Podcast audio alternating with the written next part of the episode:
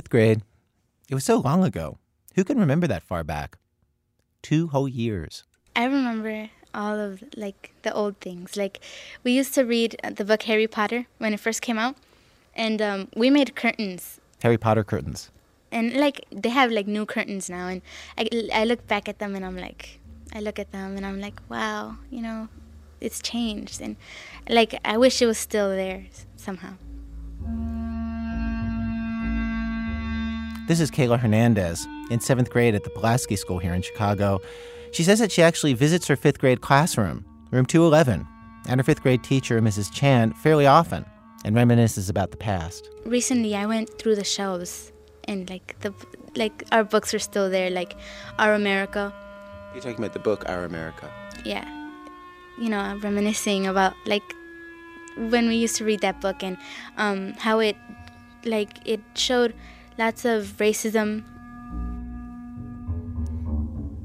Back in fifth grade, she covered her copy of the book with one of those paper book covers with a picture of NSYNC on it.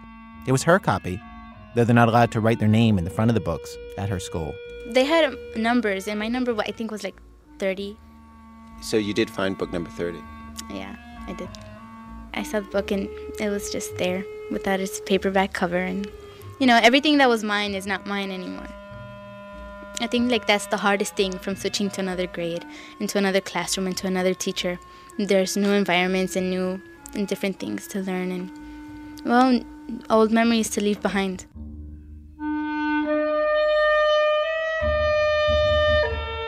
Twenty years from now, thirty years from now, when you try to remember back to seventh grade, what do you think you're going to remember from this year? Oh, I think I remember barely anything. Isn't that kind of strange, though, to think that you're going through all these experiences now that somehow are going to get wiped off the blackboard? Yeah, but um, I even have that experience now. Like, I can't remember things from like second grade. I, I see like some things. Like, I remember this kid, he wrote this Valentine card for me. It's like, you're pre- pretty as a rose. I don't know, something like that. But like, I can't remember teachers really well like I used to. Do you feel sad about that, or is that okay? I feel sad about that because you know it, it's a part of me. It's like you don't even remember what's happened. It's kind of hard because it's it was it's been a part of you.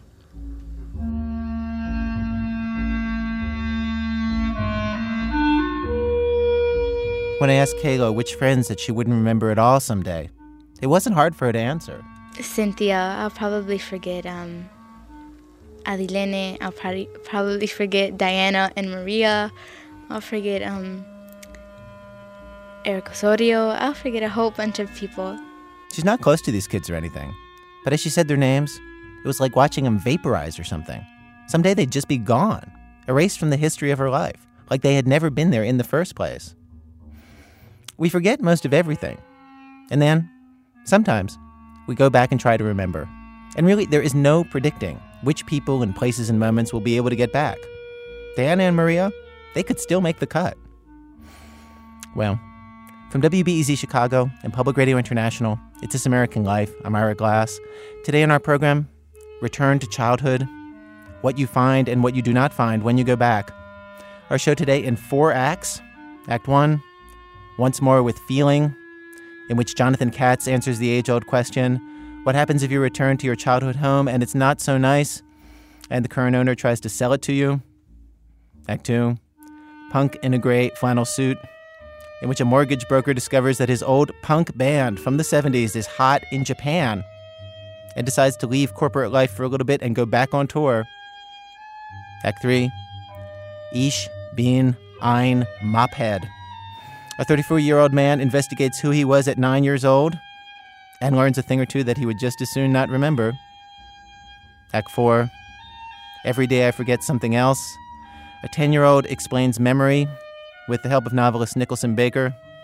Stay with us.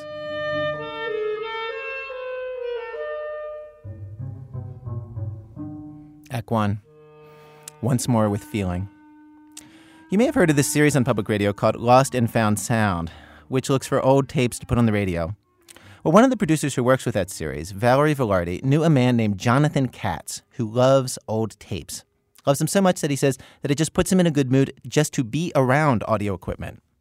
Naturally, they got in touch, Katz is also a kind of minor celebrity in his own right. He did a TV series for a while about a cartoon psychiatrist called Dr. Katz. Anyway, Lost and Found Sound had Katz sit down with another one of their producers, a guy named Jay Allison, to play some of these old tapes of Katz's family.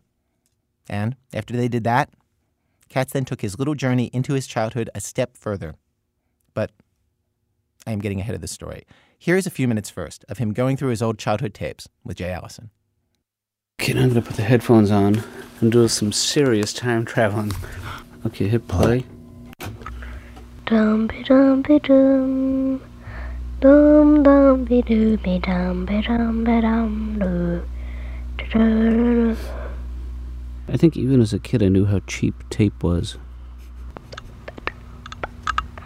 If this was recorded today, there'd be phones in the background. Somebody would be getting a fax. Somebody else would be checking their email. The TV would be on. That's kind of sad. Can't hear a kid breathe like this. Boy, am I wasting tape.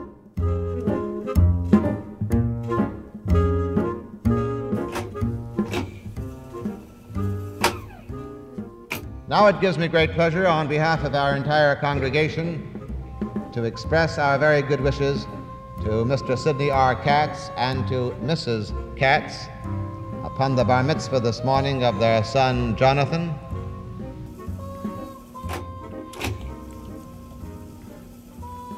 to the ten thousands of the clans of Israel. That's me. Verily I give you good doctrine. I said verily. not my teaching. Bring us back to thee, O Lord, for we would return. Renew our days as of old. Samcheinu Adonai I have a New York accent in Hebrew, which is pretty tough. Until I did my HBO special, this was the most money I ever got paid to perform live. I'm just gonna move it ahead a little bit, just want to make sure. Whoa. Oops. Sorry about that. Going back to. We don't go to sleep. We're desperate. Uh, doesn't sound like too much fun. Nah. What are we having for dinner? Eating food. What kind of eating food? The kind of people eat. Okay, let's hear this recording, okay? Oh man. I have not changed one bit. That's what life is like at my house. We live, we videotape, and then we watch what we just did. I have this obnoxious habit now with my daughter and her friends, both daughters. They can just be sitting around with a bunch of friends, and I walk in with a tape recorder and I go, okay, talent show. you know, which if you're 17 is pretty uncomfortable.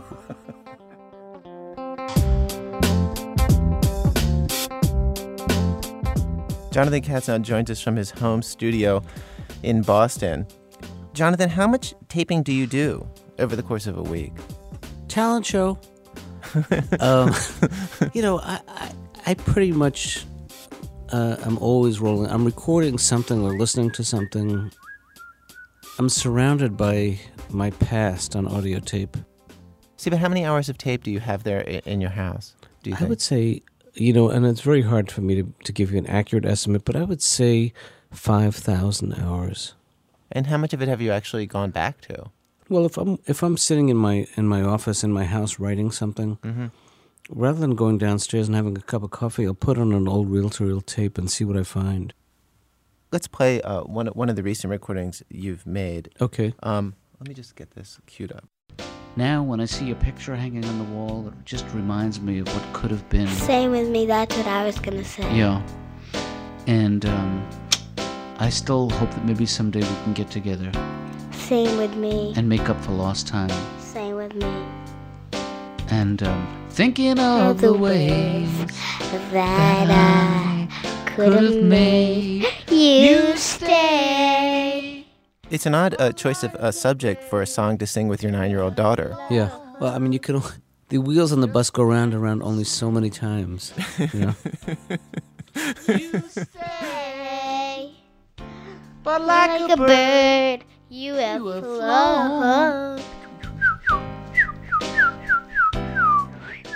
After digging up uh, those old tapes and talking about them, you decided to get together with your sister Phyllis and return to your childhood home in Brooklyn. In was it Sheepshead Bay? Um, Sheepshead Bay was where we lived. My earliest childhood memories were of our house in Sheepshead Bay. And how long had it been since you'd been back? I don't think I'd been there since the 1950s. Wow. It was a it was a dirt road the last time I was there. No. Yep. A part of Brooklyn was a dirt road in the 1950s? It's true. We lived on a dirt Ex- road. Why don't we turn right at Avenue Y and go past your school to Ocean Avenue, okay? Okay. Just explain the setup in the car when you went uh, when you went back to Brooklyn. Who was there? I was driving with my sister Phyllis and an engineer. God, Marilyn Maybloom lived on whatever avenue it was. So you drove back to the old neighborhood and you right. drive to a series of different houses that you had lived in. What was it like to knock on these doors of, of these different houses trying to talk your way in? It was that was fun and and I think my I think Phyllis had sort of a distorted view of my celebrity that right. it was that it was going to really impress people the fact that I used to be a cartoon Right. You say to one person after another, I used to have this TV show, yeah. and n- not a one of them seems to have watched that show. No. Who are you? Oh, my name is, I'm, I'm Jonathan Katz. I, we used to live in this building. Oh. I had a oh. TV show called Dr. Katz for a number of years. And I'm here with my sister Phyllis on a sentimental journey. We lived on the fifth floor of this building. Oh, well, if you'll excuse me, we're a little busy. Okay, okay I'm sorry. I was very innocent of you, okay. but we'll just Thanks. go up. Thank you. I guess the most amazing was this guy on 88th Street when he announced that he couldn't let us in because he's on an international call. I know. It seems so archaic. Yeah. like he was the first person to make contact with somebody from another country on the phone. Can I help you? Oh, ah. oh yes. Hi. Please. Sorry, you know, I'm on an international call, so please be quick. What is this about? We used to live here in 1956, and we wanted to see the apartment. No, I'm the call. I'm speaking to my wife in Switzerland. Could we so. come back? Would it be possible? Um, yeah, possibly. Sorry, Thank you. Okay. International. Call. Every call makes an international call. Yeah. It's nothing to show off about, is what I mean you finally get into one of the houses. W- mm-hmm. Was there a part of you that was surprised that, like in some in some way, that that other people were living in the house? Oh, I was shocked. I expected to see our furniture, and oddly enough, my parents, who who were worried sick. Where have we been?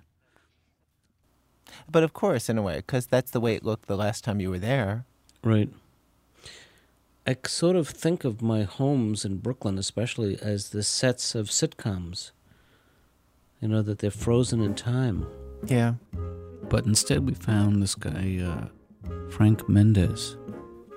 And the reason he let us in, uh, it wasn't his sentimentality. It's that it's on the market for, for $439,000 and it's a dump. Okay. Oh. Oh, he was very hospitable. He showed us oh, around. We were in the room where we, Phyllis and I shared a room until we moved to Manhattan. My sister Phyllis. We used to live here. We lived in this, in this exact place here. when we were. 1949. Where, yeah. Where's the bathroom you got locked in? It should be yeah. over here, right? Yeah. yeah, when I was a kid, I got locked in the bathroom. They had to call the fire department. Yeah, it's the old bathroom. She remembered it as cozy. I remembered it as claustrophobic let, us talk about how you how you got along with your sister uh, on this trip. I want to play you a piece of tape. Okay. We just passed her old school. There's a house similar school? to Which this, school, my old school. Did I yes, go there? Yes, one thirty. But you wouldn't remember Did that either. Do You want to go by there on the way back? Yeah, maybe. We'll see. Let's head for our mu- mutual that, right. memories but first. All these houses, they're beautiful private houses yeah. here. are not there.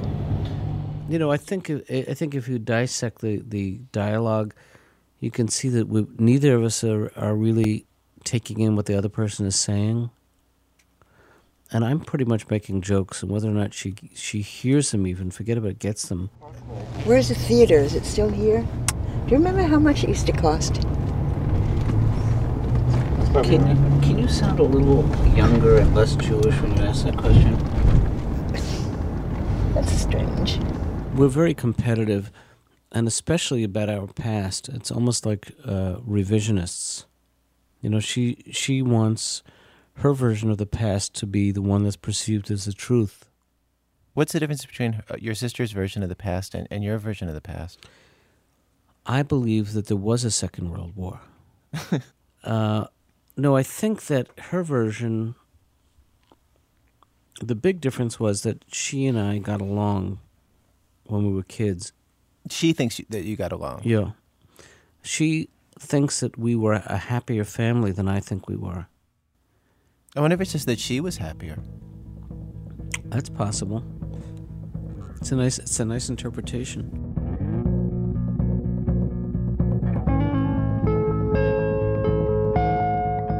I expected to find some some evidence of a happy childhood when in fact I couldn't really get along with my sister.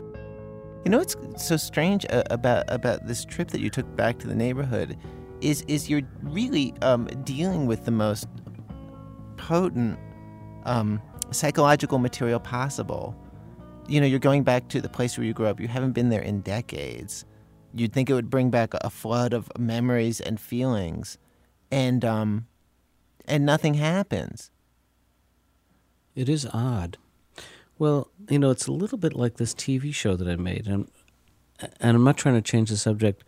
I did a TV show recently about.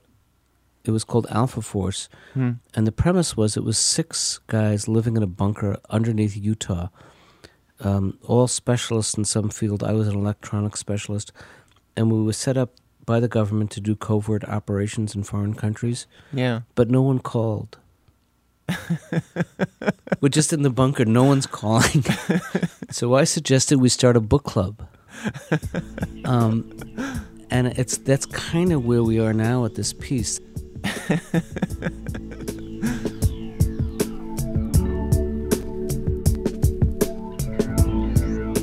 You didn't get what you wanted out of out of your trip back home. No. What did you want? You said earlier part of what you were looking for was just some sign that of about whether things were happy when you were a kid. What would you have heard on, on these tapes or, or seen in the old neighborhood that, that would have given you You know, if I if I had been able to rip away at the wallpaper in that house and seen the words written by me, "Sweet God, life is so good."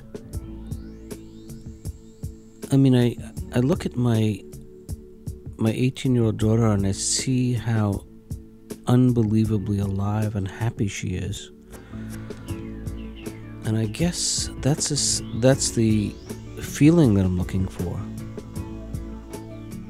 You mean when you look when you listen back for these tapes? Yeah, that I'm looking for evidence that I too used to be that happy and alive.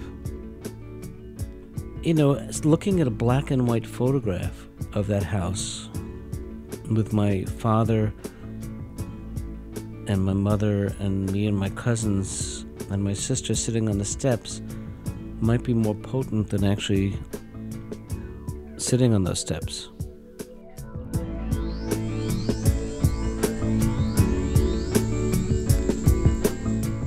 Comedian Jonathan Katz. Brooklyn roads. I can still recall smells of cooking in the hallways, rollers drying in the doorways. Act two, punk in a gray flannel suit. David Philp is the president of a mortgage brokerage firm in Beverly Hills. As you might imagine, in Beverly Hills, they handle rather large mortgages. He dresses neatly in beautiful clothes, he has clean cut hair. But in the 1970s, in his native England, he was in a punk band called the Automatics, which was never really a big commercial success, but known and respected in the history of the punk movement there by people who care about these kinds of things. And last year, through an odd set of connections, he ended up revisiting his teenage years for the first time by going back on tour in a version of his band in Japan. Here is something here is how something like that happens. I mentioned it to a client, and, and I said, well, you know, I, I'd played in um, in a punk group when I when I was a kid, and uh, he said, oh, really? And he's interested, and and then uh, the next day he sent me a copy of um, of an eBay auction and said, is this you? And I sort of what so it was, and I watched this auction. And I watched the, the sort of price shoot through the roof, you know, and then I began to realise, wait a minute, I'm collectible. Let's get down to brass tacks here. How much were you guys? I think that one actually went at forty-eight dollars. I, I particularly liked looking at you know all those sort of uh, other groups that were going at twenty-five cents. Um, you know, music bu- business uh, offerings uh, along punk lines. Uh, that you know, I thought, what a load of old nonsense at the time, and it was good to see that, uh, you know, their their their records weren't valued years later. I mean, it was it was wow, that history came out on the right side. Yes, that uh, there is a sort of Darwinism uh, in in uh, in record collecting. What happened next? I went to go and see Ricky, the drummer, and and uh, Ricky collected everything, you know, and, and he very kindly lent me uh, these two scrapbooks. So I took pictures and, and things out of there, and I just put it up on a ha- had a friend put it up on a website, and um, then I got an email from Fifi in um, in Japan saying, you know, oh, I play in a Japanese punk rock band, and uh, Fifi's a, a name of a person. yes, Mhm. and uh, your record changed my life. Wow. And he found out through the website that you know there was an unreleased album. So he asked, you know, if he could put me in touch with uh, Toshio Ijima of uh, Bass Records. We we struck up a deal, and then they said, well, would you come over here and play some gigs to, uh, you know, promote?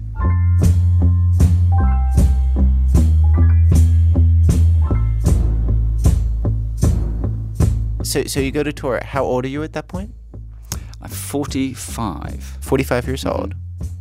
Uh, a little bit of gray hair coming in. A little bit of grey hair coming Mhm. in, and uh, and and I really wasn't sure whether um, you know I'd still be able to do it because I hadn't played those songs in 22 years. You know, not in my shower, not to anyone. Uh, I mean, prior to being married, I mean, I remember dating women for you know a year who never knew that I played had, had, had ever played. Hmm. You know, It wouldn't even come up. wouldn't come up really. I mean, I'd have a guitar hanging around, but the, you know, lots of other guys did too.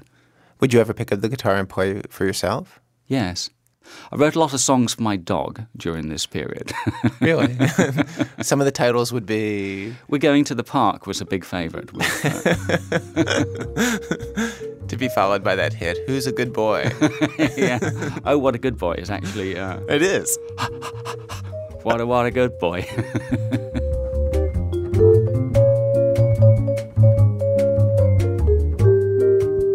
So uh, we went over there what, uh, October the sixth. I took my wife, which possibly was a was a miscalculation, but no, it was a good thing to take my wife because uh, Oh, you you were approached by dozens of teenage girls. I was getting stopped on the street.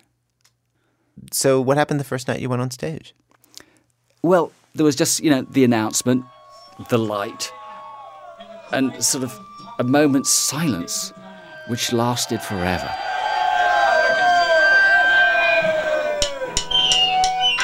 And then, sort of,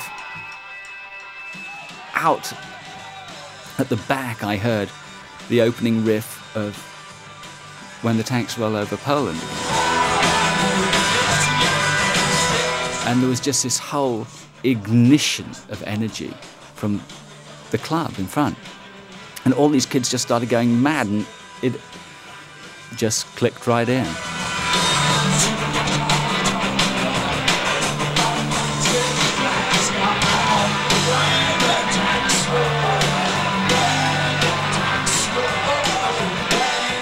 Felt like I was in an automatics cover band or something like that because it was so long ago I didn't feel that association as you know the writer because I wrote the material and all that. I didn't have that association as the writer anymore. See, but I would wonder if, as you sing the songs, the conviction of the writing returns to you, and you remember all the feelings of it.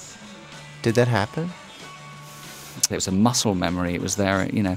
You know the movements are all locked in the lyric and the beat and the, and the parts you know and, and as I played them they all started to come out and it was just like a sort of like being a marionette or something you know here you punch the air you know or there you sort of bring it you know remind the drummer to come down and uh, you know and here there you point at the uh, the, the guitarist for the solo you know and Had you forgotten the thrill of being on stage?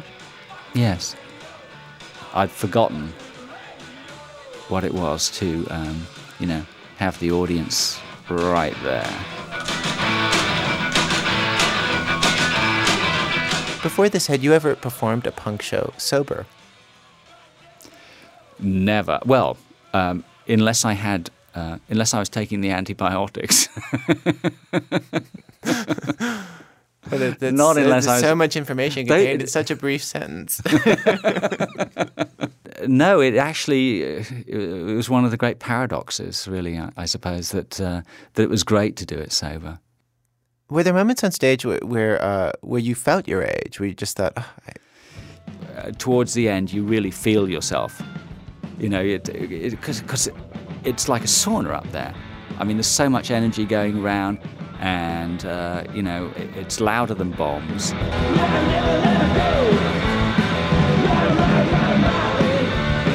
So your wife had never seen you do this before. There must have been a part of you which felt so pleased that she could see it. Yes. I, I felt kind of like, uh, you know, I'd become this other person. And um, when I was over there, my life over here seemed to have a sort of almost dreamlike substance. And then, of course, as soon as I got back, the events in October in Japan just, you know, began to assume that sort of mantle of dream.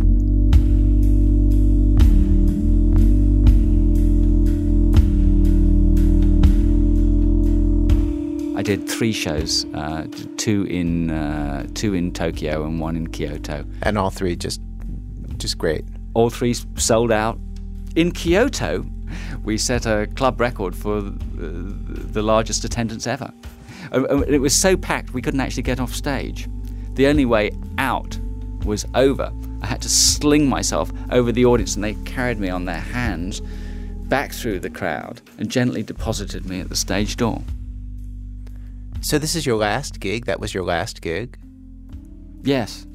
And and it ended with the entire audience lifting you up and and passing you bodily uh, out and gently depositing you out out of the club. At the well, not out of the club, but to the stage door. Yes. Wow. It was amazing. I, I don't think I've ever really been lifted by a mob of teenagers and people in their twenties. Um, what, what exactly is that like? Um, well, in Kyoto, I felt pretty good about it. I'm not sure how I would have felt about it in London in 1977, where the scene was incredibly violent. You know, whenever you played, you were, you were just as likely to get beaten up as you were to get paid.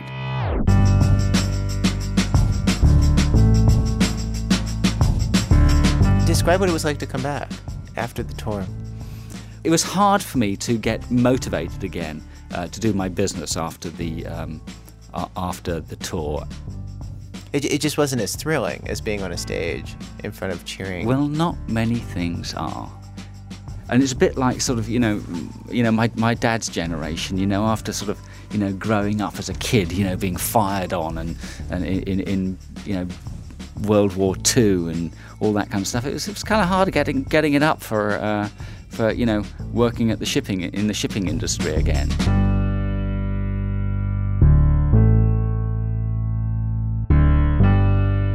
Shortly after I got back, um, Steve Lillywhite was in town. and that is Uh, he's he, he he was the original producer, and he was also my roommate at the time that uh, all the automatic stuff was going on. Uh, and uh, now he's you know incredibly successful. He does like U2, Dave Matthews, and all that stuff. You know, and, and anyway, he was in town. and He had some time, and, and so we hung out together for a couple of days. And Hunter was off. Um, and Hunter, uh, your wife. Yes, Hunter, my wife. Uh, so, um, you know, we got to hang out and we talked a little about the old days. And he told me, you know, Big Paul from from Specs uh, uh, does catering in, uh, Hmm. you know, and uh, Nigel from the Members is in Australia now, and uh, uh, and Walter from the Heartbreakers, he's a stockbroker in Manhattan. Uh, so it was, it was, it, it, I, I think I got to see, we don't get what we deserve. You know, we get what we get, and, and we have to be okay with that.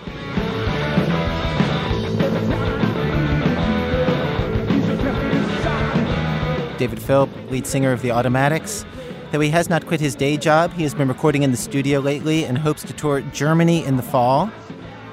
Why is it that the Axis powers are the ones who are going for this music right now? What is that about? Coming up, a famous novelist and actress from the TV show Buffy the Vampire Slayer, The Impossibility of Time and Memory, and a babysitter. It's action, action, action, believe me, in just one minute from Public Radio International when our program continues. It's This American Life. I'm Ira Glass. Each week on our program, of course, we choose some theme, bring you a variety of different kinds of stories on that theme. Today's program, Return to Childhood, stories of people revisiting the past, what they find there, what they do not find there. We have arrived at Act Three of our show. And this act is the story of how one of the producers of this program made a decision to return to his childhood. Alex Blumberg went searching for somebody named Susan Jordan, who he and his sister Kate and their parents knew for about a year when he was growing up in Cincinnati. These are the things that I remember about Susan Jordan. Me and her sitting in the back room and telling her about the day camp I went to that summer. I can't get myself to shut up. And they had alligators and snakes, I can hear myself telling her. And this one time, this one alligator got out and the counselor had to catch it, and on and on, like that. Me and Susan flipping through one of those Time Life books, rock and roll through the decades, the 60s. She has long brown hair. She's incredibly skinny. It's 1975. She's wearing bell bottom Levi's, a faded jean jacket. She points to a picture of a bloated man in a powder blue rhinestone jumpsuit, sitting cross legged on a stage before a crowd of crying women. That's my favorite picture of Elvis, she says. This information seems somehow personal and important. Me and Susan riding in her car. I'm going through this phase where I'm trying to notice things. So when we pull up to a stoplight, I start trying to notice the guy on the motorcycle next to us. He apparently doesn't want to be noticed, especially by a peculiar nine year old staring at him through the passenger window. What are you looking at? He sneers. I turn around, fast, and face the dashboard. Did he say something to you? Susan asks. What did he say to you? Nothing. Uh, he didn't say anything. It's fine. Look, green light. Tell me what he said. What did he say to you? I stay silent. I know if I tell her what he said, she'll get out of the car and try to kick his ass, which scares me, but comforts me too.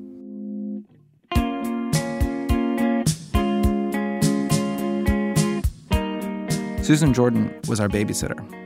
She watched my sister and me every day after school for a couple hours until our parents got home from work. We didn't know any adults like her, and we loved her. The summer before I started fifth grade, after being with us for a year, Susan got another job.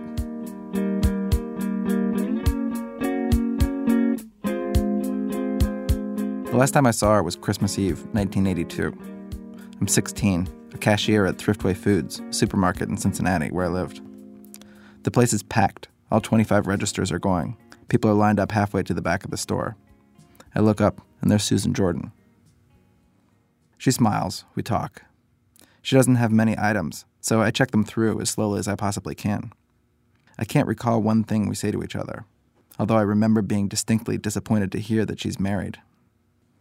She hands me some kind of business card, her husband's probably, something having to do with the building of redwood decks. She seems happy. Meanwhile, there's a line of last minute Christmas shoppers mounting behind her. I tell her to hold on. I'll try to get my break. We can catch up. She says great and steps aside. I keep signaling to my manager, but there's no one to relieve me. Five, ten, fifteen minutes pass. I keep glancing behind at Susan, making apologetic gestures. I can still remember her standing there, holding her one bag of groceries, smiling back at me. Finally, she taps me on the shoulder. I have to go, she says but I come in here all the time. I'm sure I'll see you around. I worked at Thriftway for two more years. I never saw Susan Jordan again.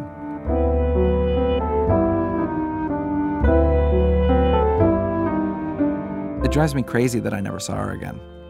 If I hadn't run into her at the store, I don't think I'd care.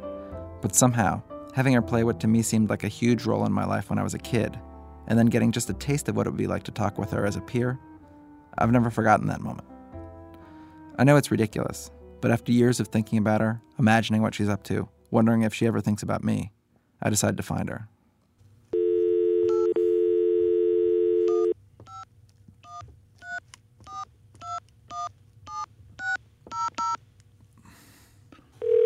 I start with my only lead, the one former employer of hers that I know. Hi, Mom. Hi, Alex. Uh, do you want to know why I'm calling? I do, I do. You remember Susan Jordan, right? Susan Jordan. Susan Jordan. Yes, it's ringing a bell, but I can't place it. Uh, she was our babysitter. Oh, okay. Chicken legs and mop head. One of the many ideas that Susan introduced to our household was the concept of the nickname. I think that's all I want to say about chicken legs and mophead. I'd gone to my mother to fill in gaps in my memory of Susan, but she didn't remember much more than I did. She was a babysitter that really had more of a relationship with you two than she did with us. She seemed to um, have a very meaningful relationship with you, almost the kind of uh, relationship that you might have with another adult. Uh, that was about the extent of it. And she never stayed around when I came home. She was out of there.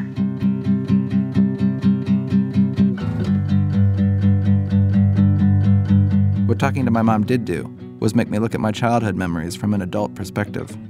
Like, for example, what I remembered about her living situation. I didn't get the impression that she was close to her family. I got the impression that she was very much out on her own, very early, young. I think she must have been in the process of breaking with her own parents during that time. That's that's yeah. See, that's that, my memory is that you know of of like she was in high school, right? She went to Withrow. Yeah. Mm-hmm. But but I also remember her living on her. For some Yeah. reason, I, I remember her own house. Yeah. And um, the reason I thought that she lived by herself is we went to we went to some we went to her house or her boy. We had to go pick something up somewhere, and we were in her car, this big blue Duster, I think it was, and Uh-huh. and um, her boyfriend was there, and her and her boyfriend had let the cats out, Uh-huh. and they were they were gone, and she was furious, and. And I got in the car, and, and then she like slammed the door, and I think we peeled out. And he was sort of standing, you know, he was he was sort of standing there and saying, you know, trying to trying to reason with her, and we were out of there. Well, what did you think? It made me. I think I felt sad for her. I remember thinking, and this is sort of in retrospect, but I think I had some sort of inkling of this idea at the time. I'm just, I'm just sort of now realizing it. But I think I remember thinking that he was one of the few people that she had in her life, and she couldn't even really depend on him. Yeah, you were probably right. She was she was a struggler, hmm and uh, you you may have been um, at that point, at that moment, her only friend. You know.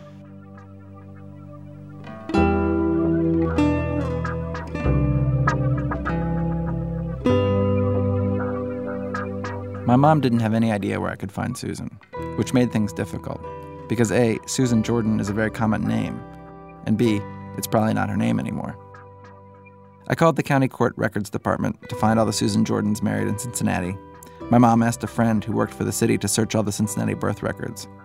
I contacted high school alumni associations. I asked friends at high powered newspapers to run background checks. Finally, there was one former Susan Jordan who stood out.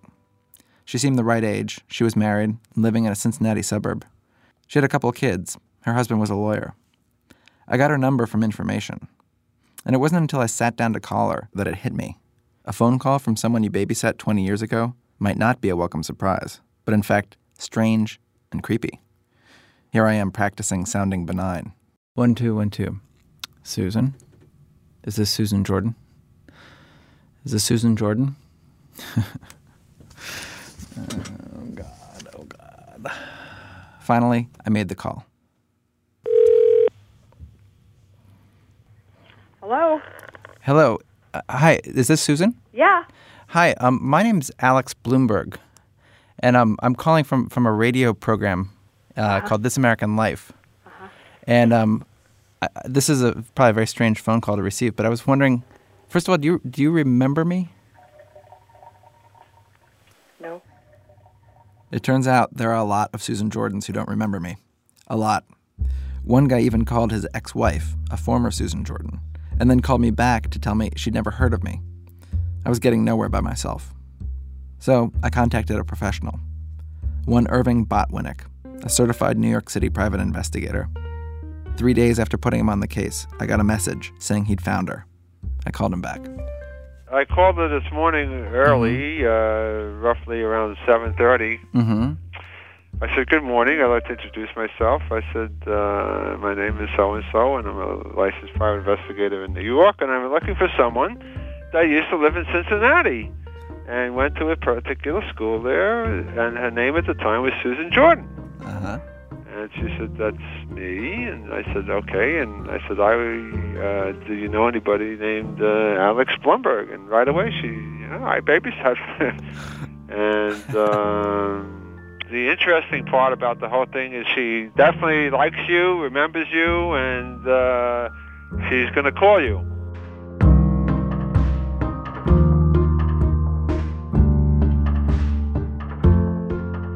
Hello, is this Susan? Yeah. This is Alex Blumberg. Hi, Alex. How you doing? I'm doing okay. How are you? Fine. Did you get my email? I got your email, yeah. Oh, and okay. I, and I, I called you at work. Susan and I talked for over three hours on the phone, catching up, comparing notes. She asked about my sister and kids that used to live on the street, and our old family dog. Fine. How are you doing? I'm doing okay. It was amazing how much she remembered, and how much we remembered in common. Even small incidents, like the time that we were stopped at the traffic light, and I stared too long at the guy on the motorcycle. I think I remember that. Was it on Erie Avenue? Uh, probably, probably. And you said, "Did he say something to you?" And I said, "No, he didn't say anything to me." And you said, "He said something to you, didn't?" And you were about to get out of the car and kick that guy's ass. I'm sure. I think I can remember your face. I think you were sitting very still with your hands in your lap. Were you afraid? I was terrified. I mean, I, yeah, I didn't know that he would notice me exactly, but uh, he, Well, don't worry. But- I, I would have taken him out. I had no fear. I'm telling you.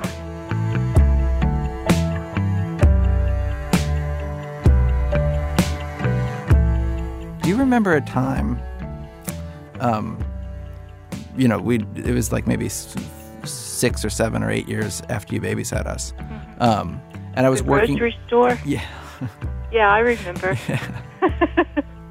in Norwood, right? in Norwood, right at the Thriftway. Yeah, I remember. I guess you were you bagging my groceries at the, but I didn't recognize you. I don't. I And don't. then you told me who you were, and then I did. Right, right. I think you said mophead. oh my gosh, I did warp you. Do people still call you that? No.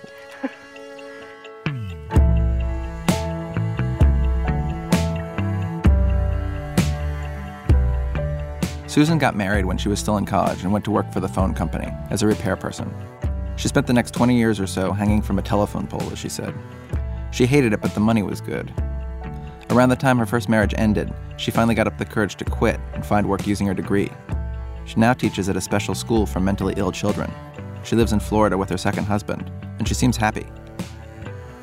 Of course, when you dive back into the past like this, you find how partial and incomplete your memory is. First, there are the facts you get wrong. Turns out Susan had been a college freshman when she babysat us, not in high school like I thought. My sister remembered she'd ridden a motorcycle, also not true. And the guy who she got in the fight with over the cats, who in my mind was her hairy 70s boyfriend, turned out to be her roommate's boyfriend. But besides the facts you change, they're the facts you completely omit. That fight over the cats, Susan had forgotten totally that I'd been there. And it was a little strange because my presence was the only thing she'd forgotten. Other details she remembered fine, even the names of the cats themselves. Possum and Tom. We were hillbillies, remember? But uh, and uh, but I can't imagine what I took you over there for. I'm sure it was for, you know, I think we were just running errands. You're so lucky. It's it's funny because when I, when I like you know I remember these very particular incidents, and that was one of them, and and probably the reason I remember it is because it seemed very significant to you. I think I sensed as a kid that that you were that it was really upsetting to you because it I think I felt at that time that you didn't really have very many people in your life at that point who you could trust. Oh, I didn't have I didn't have hardly anybody. My whole family moved out of town. I had no family at all. I let's see. I moved out the day I graduated from high school, and I was 17 because I started a year early. I had I just wanted out. See, that's I had found out that I got the scholarship. hmm I packed up that night Why'd you want to get out so bad? because my family was dysfunctional. But my mom and it, was pretty bad.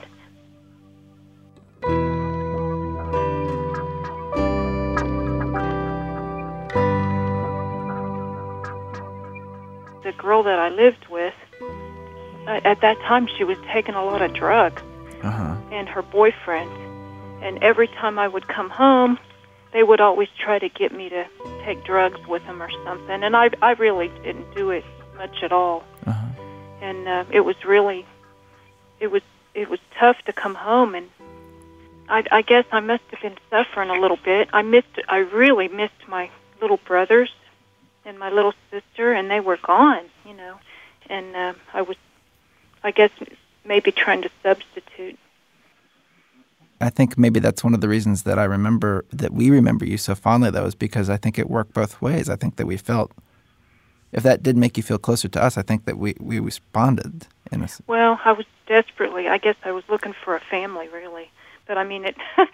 if only you knew, you probably wouldn't have hired me. But I mean, it, people are complicated. Now, what I really wanted to do was spend more time with your mom and dad, but I was terrified. I mean, I, I just couldn't.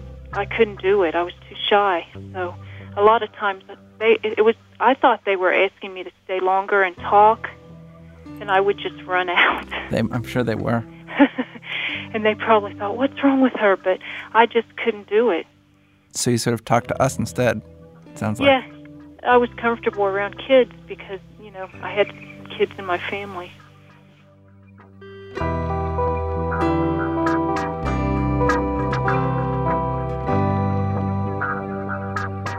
Every time the subject of her hard times came up, I'd hear a subtle hesitancy in Susan's voice. At first, I thought it was embarrassment, but that wasn't it exactly. It wasn't until we'd been talking for hours that I realized what it was. She was waiting for the other shoe to drop. She hadn't forgotten that her past had happened. She'd just forgotten that I'd witnessed part of it. And her fear, it became clear, the one that had been gnawing at her our entire conversation, was that I was calling to say she'd damaged me by exposing me to it. I don't think I was too kind back then because uh, there was a lot of turmoil in my life and in my family, and uh, that's what my fear is that I might have had some kind of negative impact on people. Uh, and I know probably I did on a couple people, but they were my age. But um, you know, you just want to remember, yeah, I was a babysitter. The kids love me, blah blah blah. but uh, I would be devastated if I heard anything different.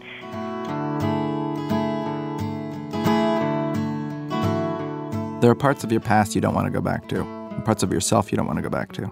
And for Susan Jordan, the year of her life that I remember is a year she'd just as soon forget.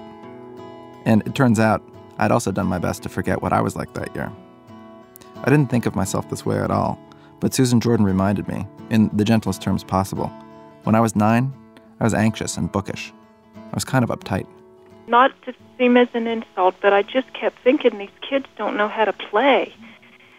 When I went to your rooms, I didn't. It didn't seem like you had a whole lot of toys. I, I hope I've got this right, but it just seems like um, there were mostly books and more educational things. I mean, I remember you had planets in your room and uh, chemistry sets, and I didn't remember that Kate had hardly any dolls. You didn't seem um, quite as playful as other kids that I had babysat. Just more serious in general. So mainly, I think that's what I did was try to play.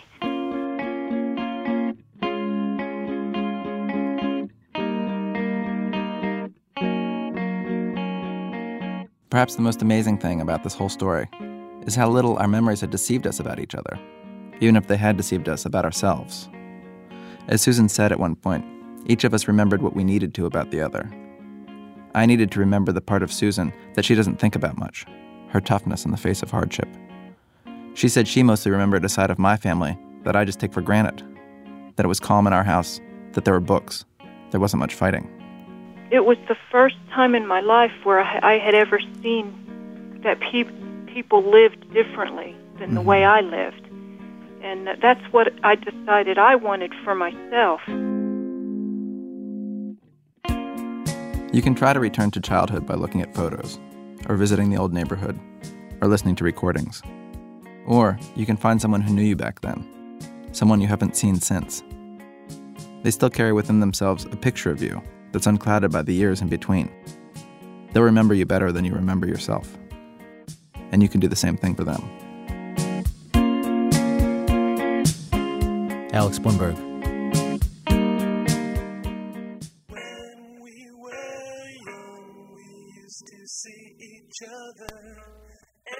Saturday. And when I grew, I drew impressions of you when you were away. You were my babysitter. I wonder if you knew that I loved you. Act 4. Every day I forget something else. Let's end our program today with one of the ideas we began it with. Remember Kayla, the seventh grader who is already aware of how she cannot remember her own past? Well, this very idea comes up in a novel by Nicholson Baker, a really great and unusual novel called The Everlasting Story of Nory.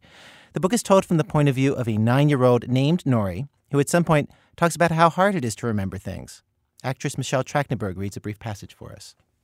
That afternoon, Nory tried to reconstruct every tiny detail of the international Chinese school in her mind. She couldn't even remember all the kids in the class. She remembered one very nice girl named Steffi, who left later on, who had a birthday party at her swimming pool where Nory had floundered into the deep end and had gotten about a gallon and a half of water in her lungs and thrown up a tiny bit on the grass. She gave Steffi a pair of tiny glass slippers, wrapped up in probably the best wrapping paper she had ever drawn.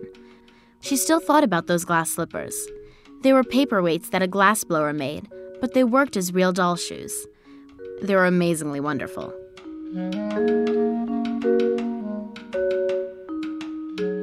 It disturbed Nory very much to think that all she was going to know about what happened in her life was not very much at all.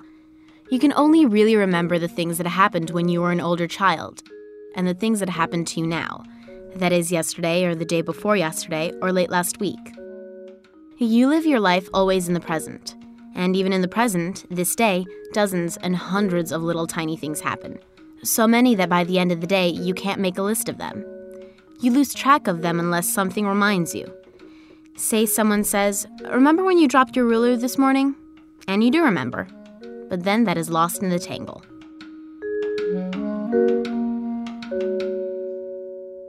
Now, some things you can just accept that you're not going to have the slightest chance of remembering.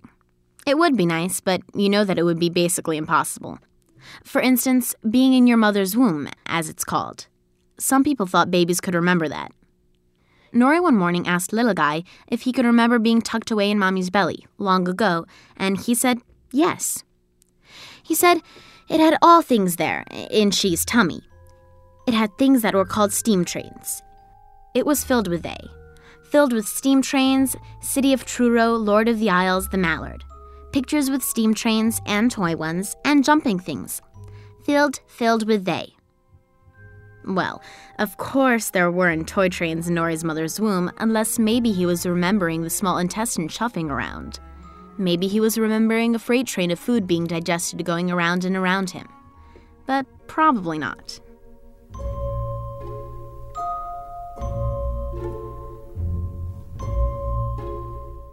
Still, Nory thought it would be nice if you could think back at least to the age of three. It shouldn't be impossible. Three was older than Little Guy, and Little Guy could understand an amazing number of things. But Nory couldn't go back that far, really, except for a few scribs and scraps. She remembered being eight, and back into being seven, and she went pretty much back to five, and then it teetered a little bit. She only remembered her fourth birthday party, a mermaid party, because she had watched the tape of it a number of times on TV.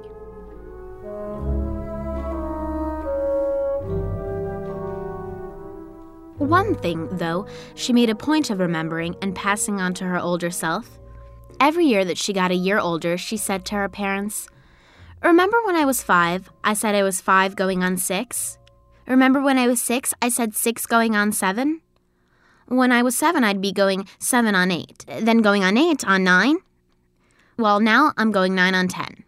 So each year, the list of years got a little longer, but she remembered the earlier times that way by saying the list over.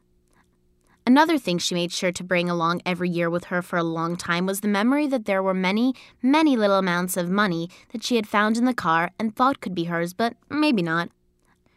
Or times her parents had bought her a doll outfit or something when she told them she would reimburse them later, when they got home with her own money. Or gifts she bought other people with her own money, but borrowing it from her parents since she'd forgotten her purse.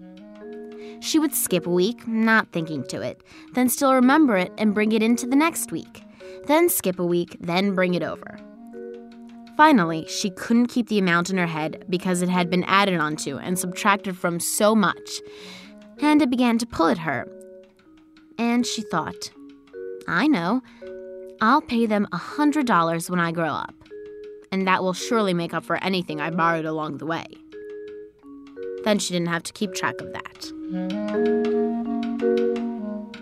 Michelle Trachtenberg, who plays Buffy's little sister and a portal and a key on the TV show Buffy the Vampire Slayer, reading an excerpt from Nicholson Baker's Everlasting Story of Nory. But it's a long, long while from May to December. Well, our program was produced today by Jonathan Goldstein and myself with Alex Blumberg, Blue Chevigny, Starlee Kine, Aaron Yankee, and Annie Baxter. Senior producer Julie Snyder, consigliere Sarah Val, production help from Todd Bachman. Lost and Found Sound is produced with funding from the National Endowment for the Arts, the Corporation for Public Broadcasting, and the National Endowment for the Humanities. Thanks to Jim Anderson. The executive producers of Lost and Found Sound are the Kitchen Sisters, Nikki Silva and Davia Nelson, and Jay Allison. Musical help today from Mr. John Connors. Special thanks today to Lawrence Weschler, Lacey Kine, Craig Darmauer, and Anahid Alani. This American Life is distributed by Public Radio International. Funding for our show has been provided by the Capital Group companies, investing for individuals and institutions throughout the world, and sponsor of the American Funds Group of Mutual Funds.